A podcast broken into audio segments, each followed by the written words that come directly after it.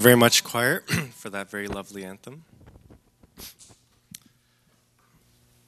The, uh, the onset of uh, Christmas music everywhere and shopping malls full of people can mean only one thing that the season of Advent has begun.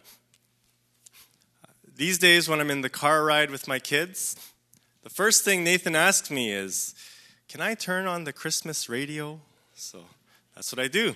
Christmas music, it's everywhere. Today is the first Sunday of Advent. Advent stems from the Latin word for coming. So during Advent, we await the coming of our Lord Jesus Christ. In the Christian tradition, there are three meanings to this coming.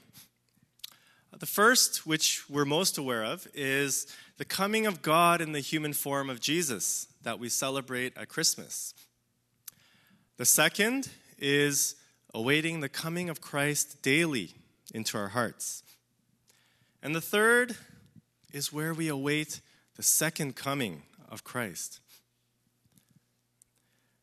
The language of today's passage seems to deal with this last part about the second coming of Christ. Now, this passage in Luke, it's part of the final public teaching of Jesus when he's at the temple in Jerusalem. Because right after this, he'll have his last supper with the disciples, then he'll be caught, captured, tried, and crucified. So, this certainly was an interesting way to end his public ministry, talking about these last days. And as I reflected on this passage, I wondered if the second coming has any meaning for our lives today.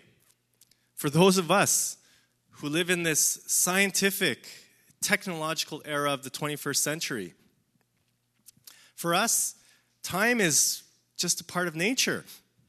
It always has and always will continue to march on. But as I read this text carefully, I see a great irony. As the language used by Luke in this passage is couched in very symbolic and metaphorical language. He borrows language from the prophets of ancient Israel. Now, the prophets use these kind of, this kind of language of nature and, and, and stormy things to convey God's judgment upon the nations.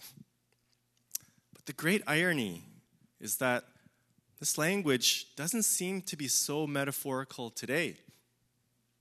It actually seems quite literal. See first here. There will be on earth distress among nations, confused by the roaring of the sea and the waves. I mean, the seas and the waves, they've been roaring quite ferociously these days. We see these hurricanes, coastal countries are distressed. There are changes in our ecosystems that are causing confusion. Nations are arguing about what's causing all of this and what we should do. And also, people will faint from fear and foreboding of what is coming upon the world, for the powers of the heavens will be shaken. There is great fear and anxiety about the future. I mean, I see it on the faces of our youths. I see it in the faces of parents. I mean, when I think about the world that my own children, you know, Nathan and Abigail, and all of our other lovely children, when I think about the world they will inherit, I mean, I too at times become anxious. Will there even be a world for them to inherit? You know, human beings now single handedly have more impact on the Earth's systems than every other natural system combined. This is what some scholars term the era of the Anthropocene. Never before have we as a species had such impact, and we see this impact only accelerating. We know that our actions are affecting the earth, but can we really come together to do anything about it? And if there is an earth, can they survive in it? You know, I'm with their high C every week. I see how hard they study. And my heart aches at the stress that you feel inside and the pressure to perform well just to keep up and not fall behind. And I know for many of you who are working that the pressures and expectations only increase, not decrease. Technological change is relentless and it keeps shaking up the way we do things. But perhaps they can survive materially. But what kind of world are they entering into? We've become increasingly disconnected from one another. You know, community is central to our well being as human beings, but our world makes real community so hard to come by. Everyone's doing their own thing. And the commitment and sacrifice it takes to build a true community is so easy to avoid because there's so many other things for us to do. We take care of ourselves and those closest to us. That's all that matters, or that's just all that I have time and mental space to take care of. You know, like Toronto recently broke the record for homicides this year, uh, in one year. I mean, this should be very disturbing for all of us, as we should be asking what's going on in these communities to, to cause such desperate violence? But we are too busy in our own worlds to worry much about that as long as we're safe. Community. God's gift to humanity, I believe, has broken down in an individualistic world. I think some of our great musical artists asked the right questions for our time. You know, Marvin Gaye asked, What's going on? And the Black Eyed Peas asked, Where is the love? I saw some of you high Hisees mouthing that. I mean, I'm sure this past week, for many of the GM workers in Oshawa who heard that their plant is closing down, I'm sure that for that some of them, it really did feel as if the powers of the heavens have been shaken. You know, when we're faced with a difficult or unexplainable situation, there's a popular phrase we often use It is what it is. It is what it is. I mean, sometimes we say to accept a situation that we have no control over, and that can be a good thing. But I suspect many times we say this to excuse ourselves from inaction or to convey our resignation over the situation as if to say, what is, is what will always be. It is what it is can lead to the resigned tune of same old, same old. Luke writes, Then they will see the Son of Man coming in a cloud with power and great glory. This image comes from the book of Daniel. Daniel saw this vision of the Son of Man in a dream. In this dream, there are four ferocious animals that he sees and they symbolize the great powers of his time Babylon, Persia, Greece under Alexander the Great, and finally, the mightiest beast of them all, the Roman Empire. This last beast comes and devours the whole earth, trampling it down and crushing it. There was no hope for those who were weak, and it was an utterly impossible situation. But behold, amidst this rampage, Daniel saw this vision of the Son of Man coming in clouds with power and glory. I mean, what he was seeing was a vision of God breaking into history and the impossible situation to liberate people and restore his dominion. In other words, Daniel saw a vision that was saying to him, What is is not what will be. What is is not what will be.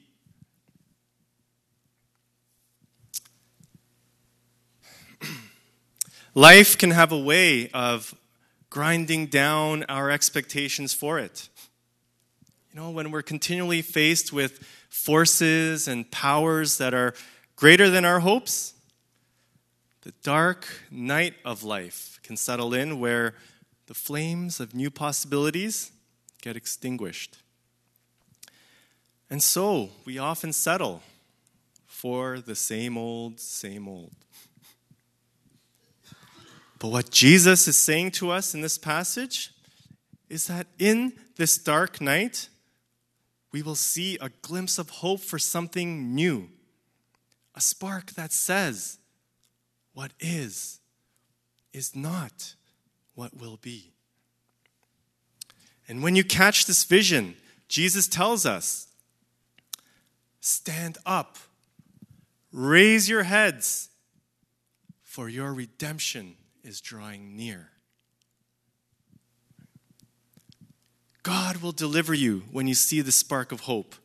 God will liberate you from distress, resignation, fear, and anxiety. What is, is not what will be.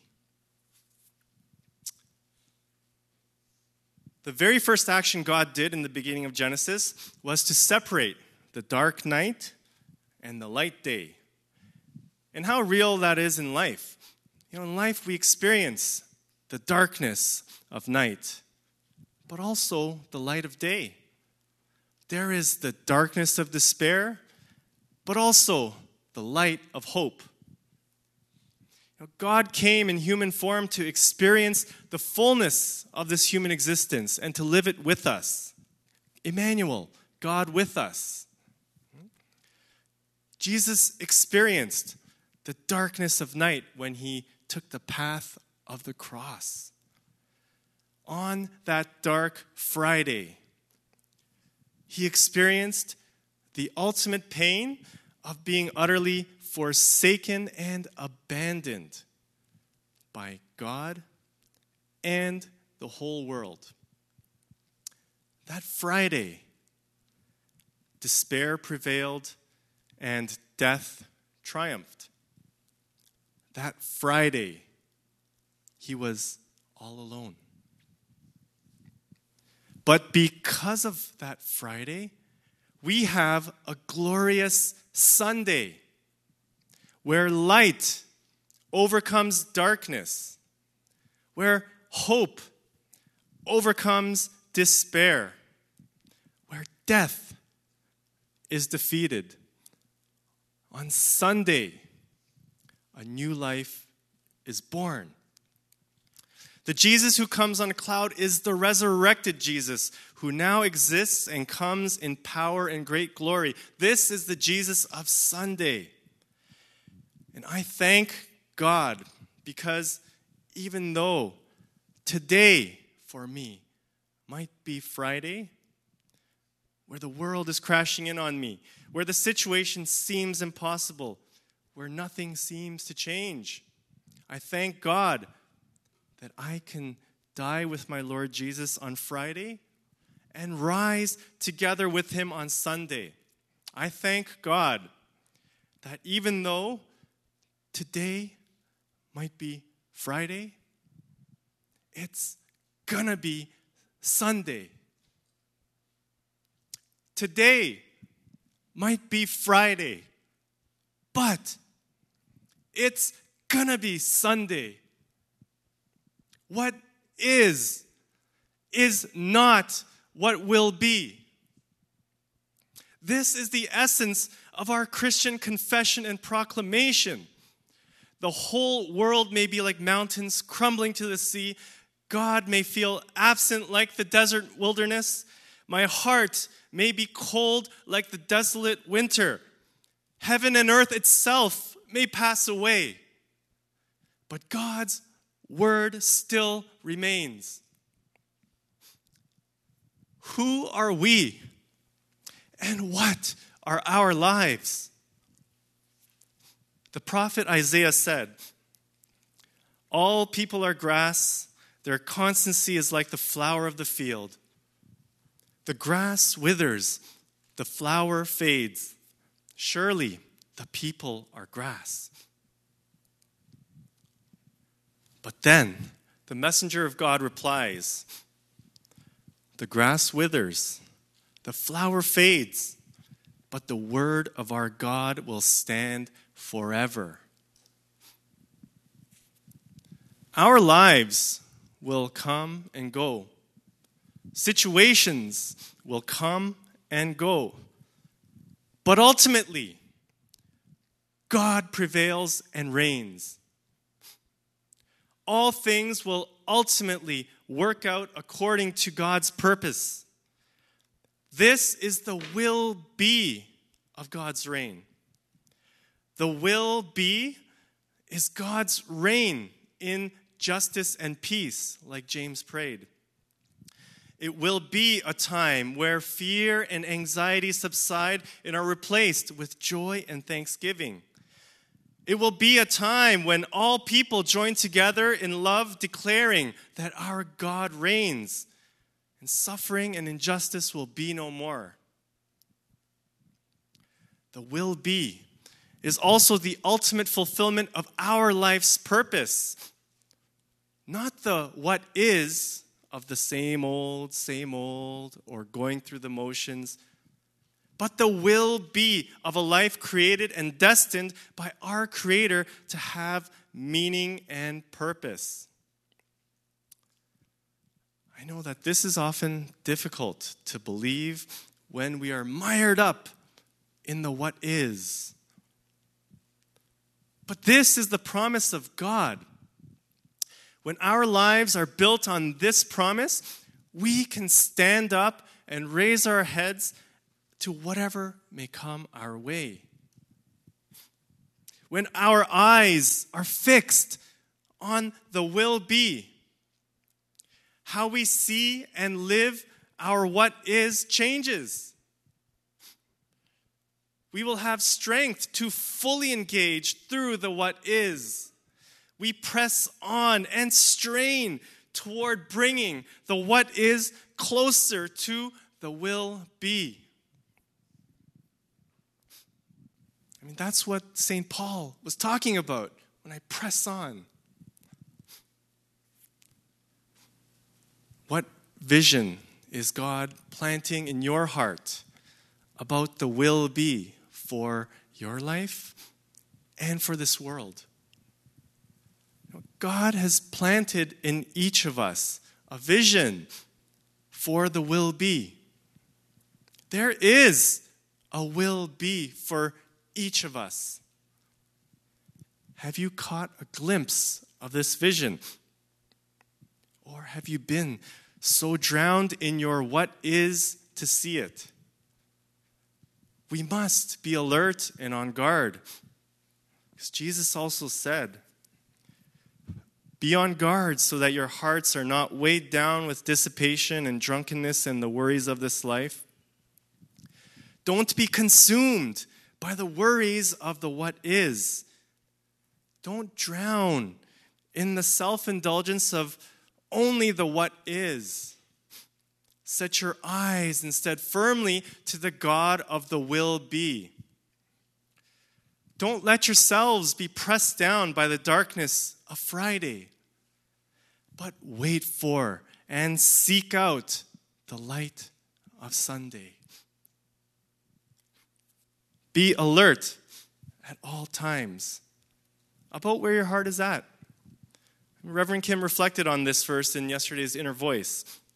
Pray to be alert about your heart, about this world. During this Advent season, we await the coming of our Lord Jesus Christ.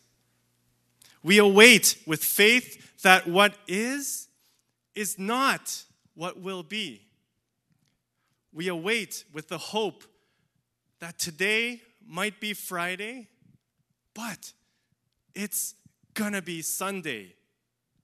We await the coming of our Lord. Are you weighed down by the worries of life?